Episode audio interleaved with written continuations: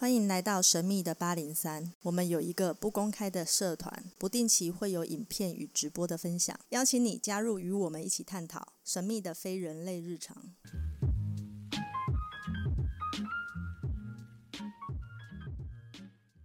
好哦，我们今天邀请到的是一个很奇妙的人，因为我暂时间不知道怎么形容，上网都可以找得到。然后我们今天邀请到的来宾叫做香香公主，香香公主的公司是专门在盖庙的。我现在用的形容词是比较随便的，这样好吗？不管在商周或者在 BBC 上面都有介绍，算是世界唯一吧。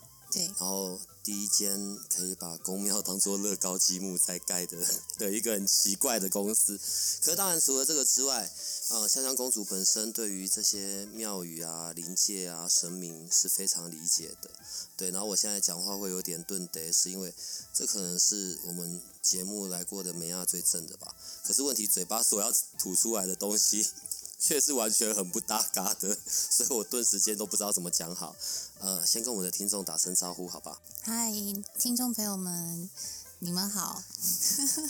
被你这样介绍，我突然有一点害羞。这是很推崇的，好不好？但听众朋友也不用想太多，然后人家孩子已经有18个了，好吗？18罗汉。我想问一下我们先从简单一点的开始谈起好了啦，因为过年要到了，对，我们这一集可能明天就要放上去了。在过年期间我们一定要去庙的，像我啊，在以往过年的时候可能了不起最多就跑去指南宫吧，就是那个南投那个鸡嘛，金色的那个，去抢一下啊。好像也没真的让我赚很多钱的，奇怪，讲这种东西都会被骂吗？不会，你只会被他的粉丝骂而已。除了像指南宫、土地公庙之外，过年期间还有哪一些是可能是我们应该要去走一走的庙宇，或者我们该要去做些什么事情呢？我觉得其实有的时候有在拜拜的人就知道说你有多爱家人，就会利用这个新年的时间，你就会去帮他们点个灯啊，这是一个你知道证明。就像我自己的先生啊，哇，他非常之虔诚哦，他会设一个 schedule， 好，在新年的时候他一定要去点灯，帮谁点灯，谁的生日、生辰八字，这件事情是他每年最期待的一个行程。那像其实如果你是住在台北地区的话，我们自己会在像是那个在松山那边，松山那里有一个就是松山火车站正对面那一个松山慈惠堂啊。对，请容许我讲话的时候会跳来跳去，因为会有很多资讯进来。我自己的话一定会，因为我是从商的嘛，我们虽然盖庙的，我一定会到桃园的威天宫，那边是做生意的人一定要去的地方。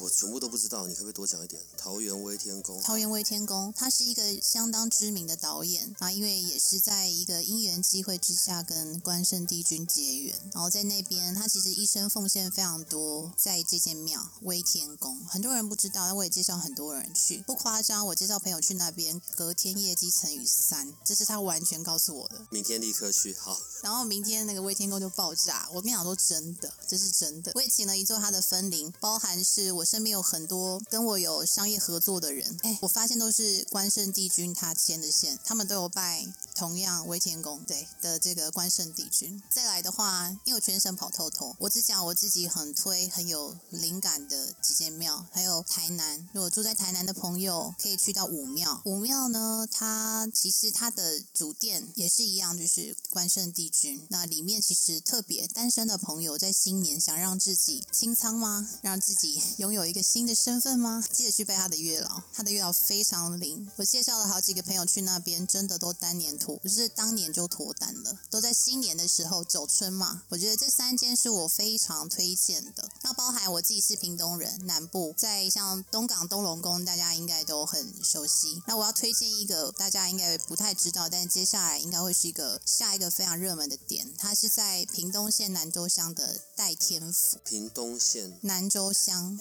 南州乡的代天府，对，它是一个非常神奇的地方，在那个地方三教合一，有学校、有教堂、有庙。那同时那里也是我们工厂就在旁边，走路3分钟。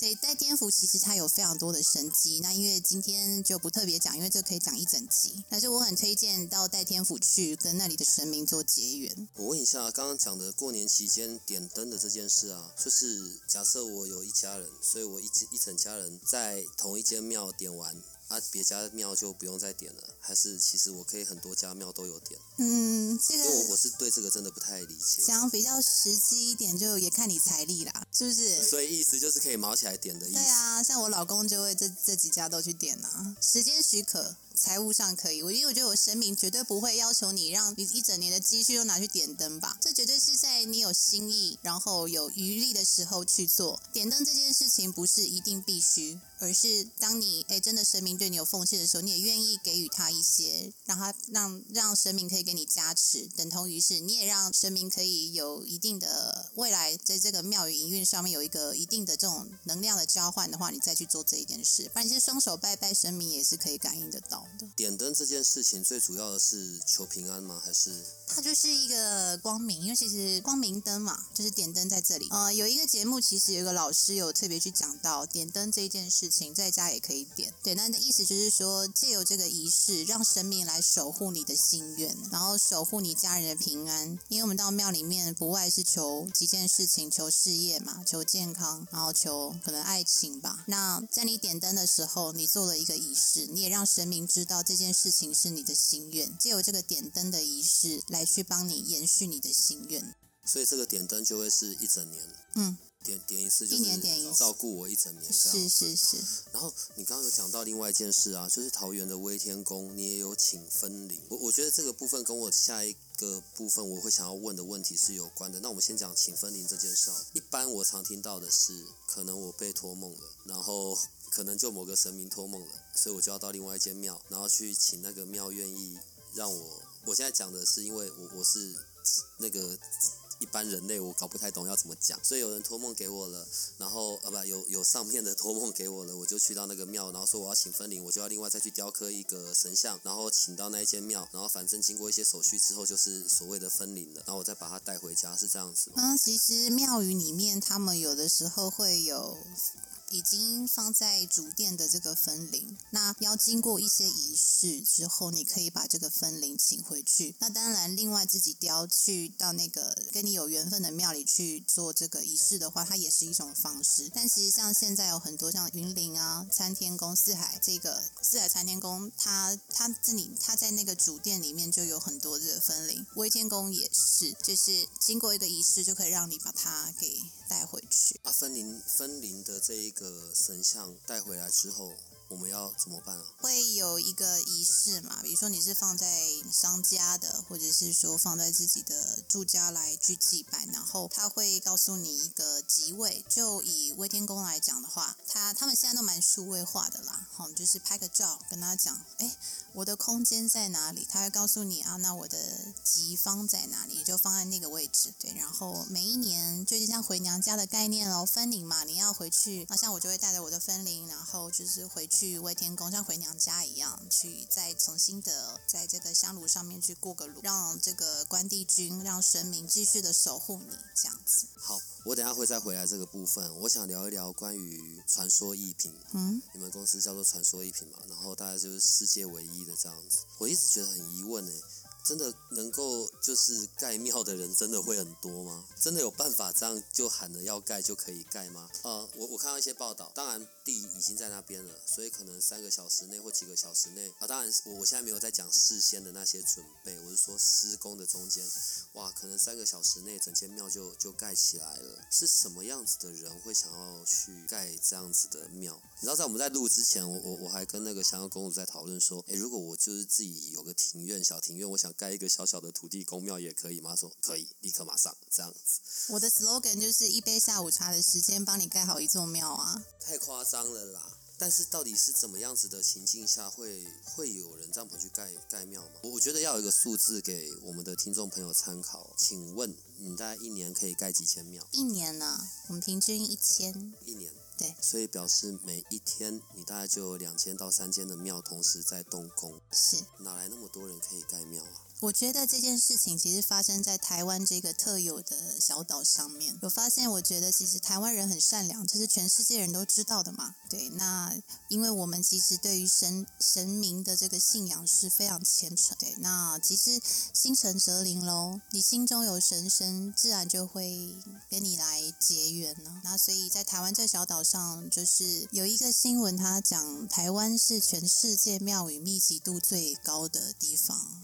对啊，所以其实我们这个事业也是在台湾这个宝岛会发生的一个比较多的地方嘛。我觉得我看过一些简介，我不觉得对它是一个事业没错，可是更多时候比较像是一个解决方案。如果我不知道的话，我经过一间庙，我看到我只会想到哦，哇，这从以前到现在，然后要有多少什么水泥工啊，什么打地基啊，然后不知道稀里糊涂这样盖起来要多久。可是在看你们的东西，比较有点像是提供很多的解决方案。这个其实就讲，虽然我们公司的成立也算是有一点无心插柳，如果你们有机会去听听我们董事长的一些访谈，对，就会听到他在讲这份试验的开始起源。其实有一次，就是也算是有一天突然被跟他的爸爸嘛，以前一起在做工程，在盖庙，那也是突然有一天好像就来了个灵感，画了一张图，就当天晚上来的第一通电话，就开始帮土地公盖这样子中小型的庙宇。你刚才讲到的所谓的 solution 解决方案，确实是因为有很多的师傅他们不愿意做这个比较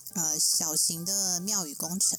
就像我们刚才在节目开始之前，我们在聊一些五营庙啊，或是山上的土地公啊，没有人愿意做这样子的苦差事，也赚不了什么钱。所以其实我们真的是一个替神明服务的心，然后慢慢的因为要开发票嘛等等之类的才变成公司的，不然其实我们就是一个替神明服务的公司，然后替大家建梦还愿。太多人不知道怎么被神明托梦嘛，然后不知道该如何去完成这件事情，会认为好盖庙好像一定要是什么大人物才能做啊，但其实在我们的客户名单里面，许多人都可以。你只是一个卖菜的阿桑，你依旧是可以成为公庙主委，替这个神明建庙还愿。这些故事是一直不断发生在我们的生命当中的。怎么建庙啊？我的意思是建庙啊，跟你讲这个，然后讲的一副好像要去买菜一样。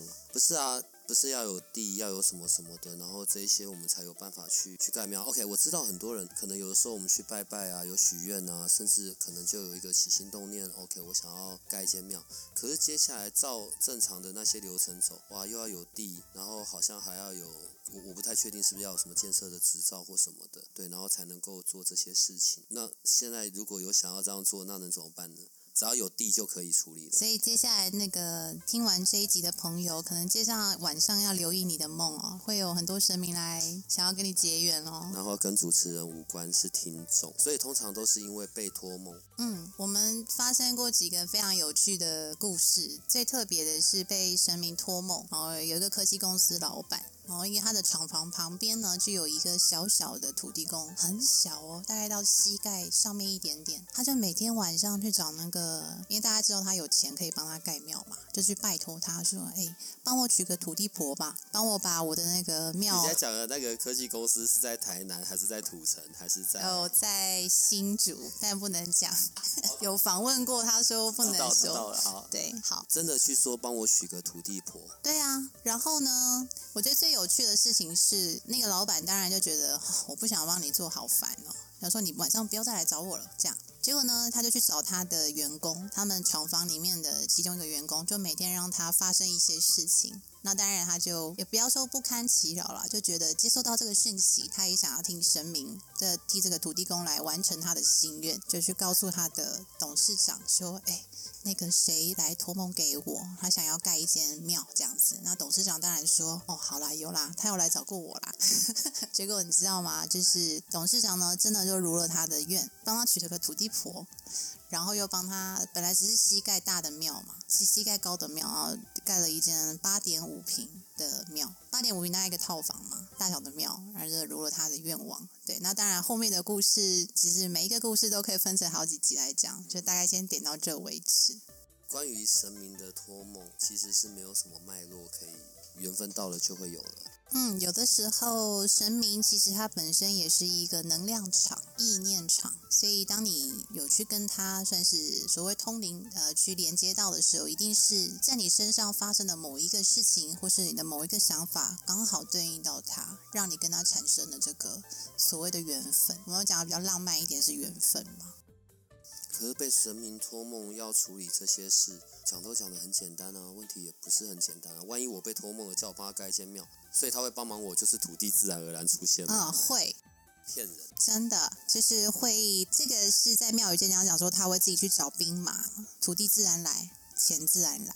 只要你有一颗虔诚的心，然后你是正途，你不是盖庙来做一些其他奇怪的事情，神明都会帮你去找他的兵马，因为毕竟这是他的愿望嘛。神明没有肉身，那所以他也会借由我们在这个物质界嘛，物质界的这个人啊，来跟他产生一个互助的合作。对啊，土地啊，有时候土地最常客人问我，那我没钱怎么办？我说你只要够虔诚，这些事情都是最小的事。你遇过的那一种公庙的主委啊，最年轻的有几岁的啊？我遇过一个26还是27岁。你说的是现在还是很多年前？现在主委，我印象中的主委不是应该都要是德高望重的老人家吗？这个就是在接下来，其实我一直在不断在节目上会跟大家分享的。我觉得有的时候建庙还愿，其实不如你想象的这样，你不一定是要村长、里长或者是上市上柜的老板，一颗心最重要。神明帮助有缘人，也帮助愿意相信他存在的人。我觉得这样藉由这样的互助合作，你要成为公庙主委很简单啊。这也是我大概前几天一直在跟朋友分享的。我说你很有成为公庙主委的潜力耶，因为你的信念跟价值观是很坚定的。在这个时候跟你有缘的神明啊，来到你身旁的时候，你就可以把你的这个心愿跟神明的这个能力去结合在一起，然后给大家。我是想说这个就是像心愿公一样。有发现土地公很多吗？在这个全台湾有各式各样的土地公。那最常有人问我一个问题，他说土地公这么多，全部都同样的人吗？还是不一样？但为什么会有可能恒春的车城土地公然后会有那个在我们北部是一个那个烘炉地的土地公，他们是一样的吗？其实是这样，其实那个能量场是不一样，他们其实等于是说，有些人说我的哪边的土地公他是拜商家特别灵，其实这也是取决于当时这个发起人他的这个心愿念力跟神明的一个结合。在这些有被托梦的人类里面，所以他们大概被托梦的，然后要盖的庙，大部分都是土地公庙吗？还是也有别的神明？其他来找我们公司的大部分是土地公比较多。真的就是被土地公托梦啊。因为我们董事长也是这份事业，我觉得也算是土地公的帮忙咯。包含我们的厂房的建制啊，这些也都是冥冥之中土地公来做一个协助。我知道你们曾经服务过最远的地方，好像到是新加坡吗？怎么会有新加坡的跑来到这边找你们？我们原先呢，本来是想就默默的做就好，替神明奉献的事情不需太张扬。谁知道就新加坡嘛，他们那边就透过网路，对，然后找到我们公司。然后原先还在想这个第一笔国际的订单到底要怎么做，然后也让这个整个报关行非常的头痛。因为当产品上面写这个产品是庙一座，这到底是要怎么写？对啊。后来是用什么建材？后来一样就是写庙啊。真的这样写啊？对啊，他没有办法被你说他是水泥艺术品吗？讲到水泥艺术品，我还有东西要问。我看到你们的东西里面还有石狮有啊。可以帮我区分一下吗？我每次看到庙门口有石狮，请问它是有分公的母的，然后左边右边有分不同的意思，然后有些有球，有些嘴巴有咬东西，可以帮忙解惑一下吗？这个问题我从小想到大，然后一些小时候爬上去玩，然后手要往嘴里伸就会被骂，所以可以帮我们一起解谜一下吗？好的，这个石狮的部分它是有一公一母，然后像凤凰也是，对，有公跟母。但是这个部分的话呢，就是留待下次有机会。很爱卖关子。好，因为除了有这一些之外，我知道好像除了庙还有所谓的宗祠。是，宗祠是放祖先的嘛，就是我，譬如说我这一脉的，我举例啊，阿公、阿公的阿公、阿公的阿公、阿公，就是我们整脉人。可一般宗祠不是要很大吗？我印象中我看过的一些所谓的宗祠都很庞大。哦，你讲的应该是祠堂。OK， 那宗祠跟祠堂是有什么样的不同？祠堂又更大，就是有像有些宗亲会，哇，那个是传承了好几个世代，甚至是已经是有一个组织了。对，那像宗祠的话，我只讲我知道的部分。那我们公司的宗祠，它基本上大概坪数在20坪以内，然后就是2到3代这样子的一个，只是它还没有变成一个可能像有些人是什么财团法人啊、基金会这样子的概念，就是自己在摆的，自己的阿祖啊，然后传承下来，然后刚好有一块地，然后就来做这个宗祠的部分。因为宗祠的话，就我们自己公司，跟我们买宗祠人，他大概都是3代4代。左右，或者是他刚好有个闲置土地，然后又怕他下一代有没有乱花钱，把他的就是他的那个土地卖掉了，他就是弄一块来做自己这个慎终追远的一个地方。也就我们自己的客户大概是3代到4代左右。除了这一些之外，然后另外我有看到好像连金炉这些东西也都是你们会一起服务的。对，可是现在不是很少在，我知道其实很多地方可能还是有在修金爪，对，然后问题是现在好像因为在讲求环保，然后所以有些不同的设计还是什么的。金炉其实就是它算是我们跟神明交换能量的一个很重要的仪式嘛。我们都说它是神明的点钞机啦，你想要跟神明这个结缘，那点香是一个方式，那烧金纸其实就是一种，有人讲啦，就是在讲这个库嘛，就是借金然后来去补这个库的部分，这是又是另外一件事情。但简单来讲，其实金炉它原则上这个火，然后这个香，这个金纸，它都算是跟神明做一个能量交换，我都讲能量交换的一个仪式。对，那当然现在越来越多人就是推崇是不烧金纸，对，但是我们会让它变成是少量化，对，但是这个仪式感它还是有的。对，现在比较多的人就是把这个壁纸，可能以前是1张500块的，就是我讲的比较通俗一点，可能1张可能变2000，然后量是变少了，然后再加上这个材质上面变成是环保的材质。那像我们的炉呢，它原则上都是节能减碳的、省水省电的这种金炉，它会符合这个就是政府的一个规范，就是它能够降低一些 PM2.5 的一些东西。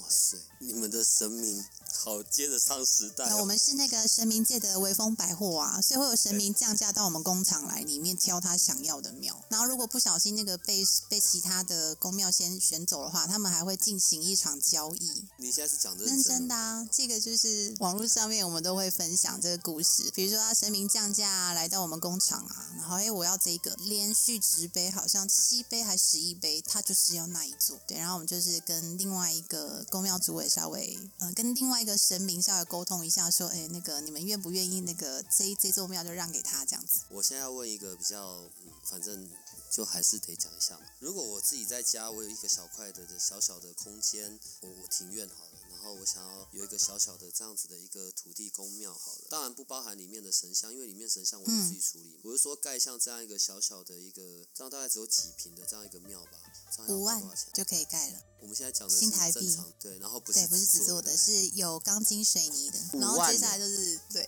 很多人发现哇，原来这么简单。5万欸，我们其实解决的就是人家认为盖庙很贵这件事情，跟盖庙很久，跟盖庙到底要怎么设计这件事。对，我以为一个庙大概要花到几千万，很多。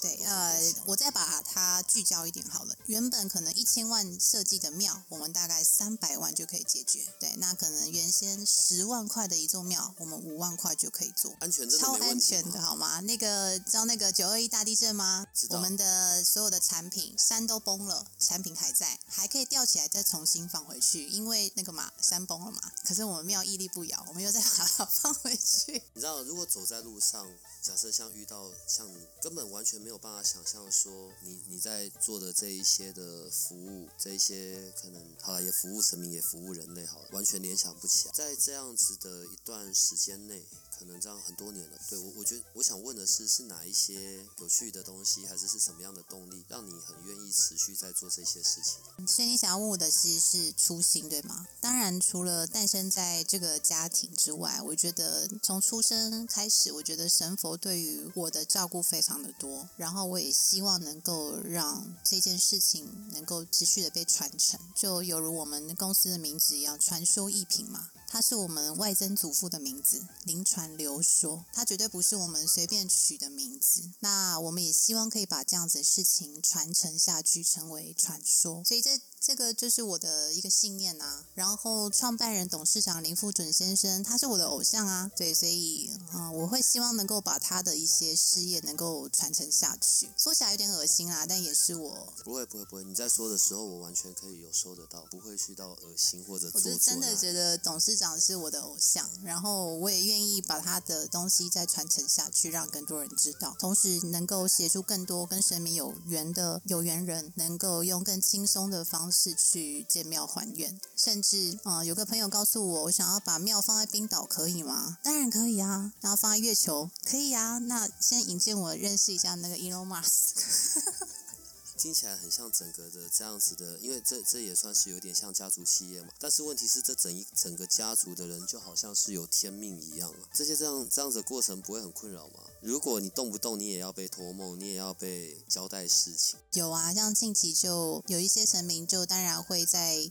特殊的时间给你一些指点。那你说天命这件事情，我们是欣然接受的。会有蛮多人问我说，你们到底是一个怎么样的公司啊？有缺业务吗？对，但其实我们都是家族公司，所有的内部的员工都是自己亲戚。对，那我觉得每个人都有他一些存在这间公司特殊的价值跟需要去服务这个社会大众的部分，不论是在工厂营运方面，那或者是说我觉得神明有给予我们对于这个世界贡献的一些特别指派的任务，我觉得我们都非常的开心能够成为这样子的一个分子，替这个世界带来一点，对，留下些什么。海外不算，什么新加坡、冰岛，我们这些都不要算。在台湾，因为工厂在屏东嘛，所以从屏东算起来，最远去到过哪里，最高去到过哪里？我记得下雪的地方是哈尔滨，然后最热的地方，等一下，你现在是说庙在这边，然后送去哈尔滨？那有一个比较特别的是，一般正常人去不了的，是台湾的太平岛，就是军方基地，然后军方包了船，然后把庙送过去，所以太平岛上唯一的一座庙就是我们公司的作品。哇塞，有什么比较大间的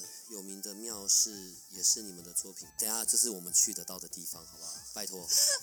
好的，那个像是那个高雄莲池潭龙虎塔，那个就是我们董事长的作品。龙虎塔不是很久了吗？那个是在他创办传说一品之前，他在帮人家盖大庙嘛。对，那个就是他一个非常得意的作品之一。北部的话，你是说庙嘛？你可以在一些批发市场看到我们的足迹，像是万华鱼市场。那里有一个那个关圣帝君的武圣殿。那你在我想一下，记性不太好。有一个水果市场在板桥，那里有一个土地公庙，那也是我们的作品。这些人到底怎么样可以找到你？我觉得台语叫做公丘亏啦，但也蛮像事实。有的时候神明也会有意无意的托梦给公庙主委啊，这也都是客户告诉我们说，有人托梦说要跟隔壁的一样，然后我们就去隔壁看，发现写传说一品，然后就打电话来了。那其实这就是神明也认为我们东西是很有口碑的，就这样来。那当然我们讲的比较实际上一点，我们的商业策略就是我们的产品非一般民生用品，像卫生纸人人需要，我们只让有缘人看到。所以我们在全台湾有27个展示点，那边没有小姐哦，不要去那里找人。好，不去。我那里只有展示品，我们会把我们的展示品放在路边。那我们全台湾最大有一个网红还有去拍耶，有一只网红猫，对，他有到那个地方去当他的一个拍摄现场。在那里是我们最大，也是我的朋友每次路过都会拍照打卡给我的一个新观光景点，在那边有我们将近1/3的产品在那里，就是马路旁边2排，然后摆出来让大家去看。什么样的人是最适合去找你的呢？被神明托梦但不知道如何建庙还愿的人，被神明托梦但并不知道要如何建庙还愿的人，所以这个是最主要会去找你的人。没有事就不要去找。对，不是没事，我是认真的啦，因为总还是我们会锁定一个，可能人的一生中都会有几次被托梦的经验吧。啊，你如果不处理，你都代志大条啊，那你倒不如好好去处理。倒不如那个，请我们公司来帮你把这个你认为很难的事情，我们用最简单的方式帮你解决。通常像这样子的一个咨询或者案件，我找不到那个形容词，大概都会进行多久？你是说从来跟你咨询或者来找你们想要解决方案？然后一直到庙能够起得来，如果他一开始真的没钱没地，其实会不会说了也是白说。在我自己的客户来讲的话，其实我们会提供他一个好的服务跟解决的方式，我们会帮他做一个最简单的募资，提供他一个解决方案。这样也行。你们公司也太对，所以有媒体说我们是一间很神奇的合法吸金企业，其实是协助神明啦，也协助人能够让他们之间结缘的一个部分。我们会提供一个解决方案，是说假设说你有这样子的心，然后想要发起这个计划，就像现在在网络上泽平台这样的概念，我们早在30年以前就在做了。哇塞！我们会协助客户，就是你先沟通出你想要的一个庙的雏形，我们去现场帮你规划嘛，对，然后当然会赠送你一个这个帆布，让你挂在可能有人看得到的地方。真的不啰嗦耶，就是通常客人都说钱从哪里来，这个帆布一挂下去，钱是多出来。所以会有一些 case 是原本可能买的是中小型的庙，钱太多了，总是要把预算花完吧，又换了一间更大的。好难理解哦。来，回到我们最初讲的吧。等一下，因为你之后你还是得要来，刚刚有很多东西没有处理完，包含实施。这是我从小到大。我下次可以讲凤凰跟土地公跟福德正神其实是不一样的。我说完了，是我觉得我们的节目的内容会越来越好。那我就希望我们的听众朋友天天被托梦了。等一下，我们刚刚有讲到，我还是要最后的结束要说到一下。所以在过年期间，你会很推荐的有松山慈惠堂、桃园威天宫，尤其是做生意的一定要去。对，然后还有台南的武庙嘛。然后如果单身的就记得去找一下那个月老一定会把你消走的，这样把你消出去。然后另外还有屏东的东龙宫以及南州乡的代天府，这些都是很推荐过年期间可以去的。去了，我的未来1年就会很好，是的，很棒。就会祝在新的2021年呢，能够把你消不掉的都消掉，那你想要消的业障也通通消除哦。我想要有业绩，我不想要有业障。先消业障才会来业绩嘛。你是看得到还是怎么样？你现在不要告诉我背后很多东西，还是这个就大过年的，好吧？新的一年，然后也谢谢你来到这里，但其他也不用讲什么客套话的，因为你之后还是要来的，所以我们今天就录到这里了，然后可以跟我们的803研究所的听众朋友说拜拜了。803研究所的听众朋友们，祝在新的一年心想事成，万事如意。好，也祝你们在新的一年过年期间，天天被神明托梦，然后赶快来找我们的香香公主。好，那今天就录到这里了，拜拜。拜拜。如果你喜欢我们的节目，可以点击下方的连结，欢迎你支持与赞助803研究所。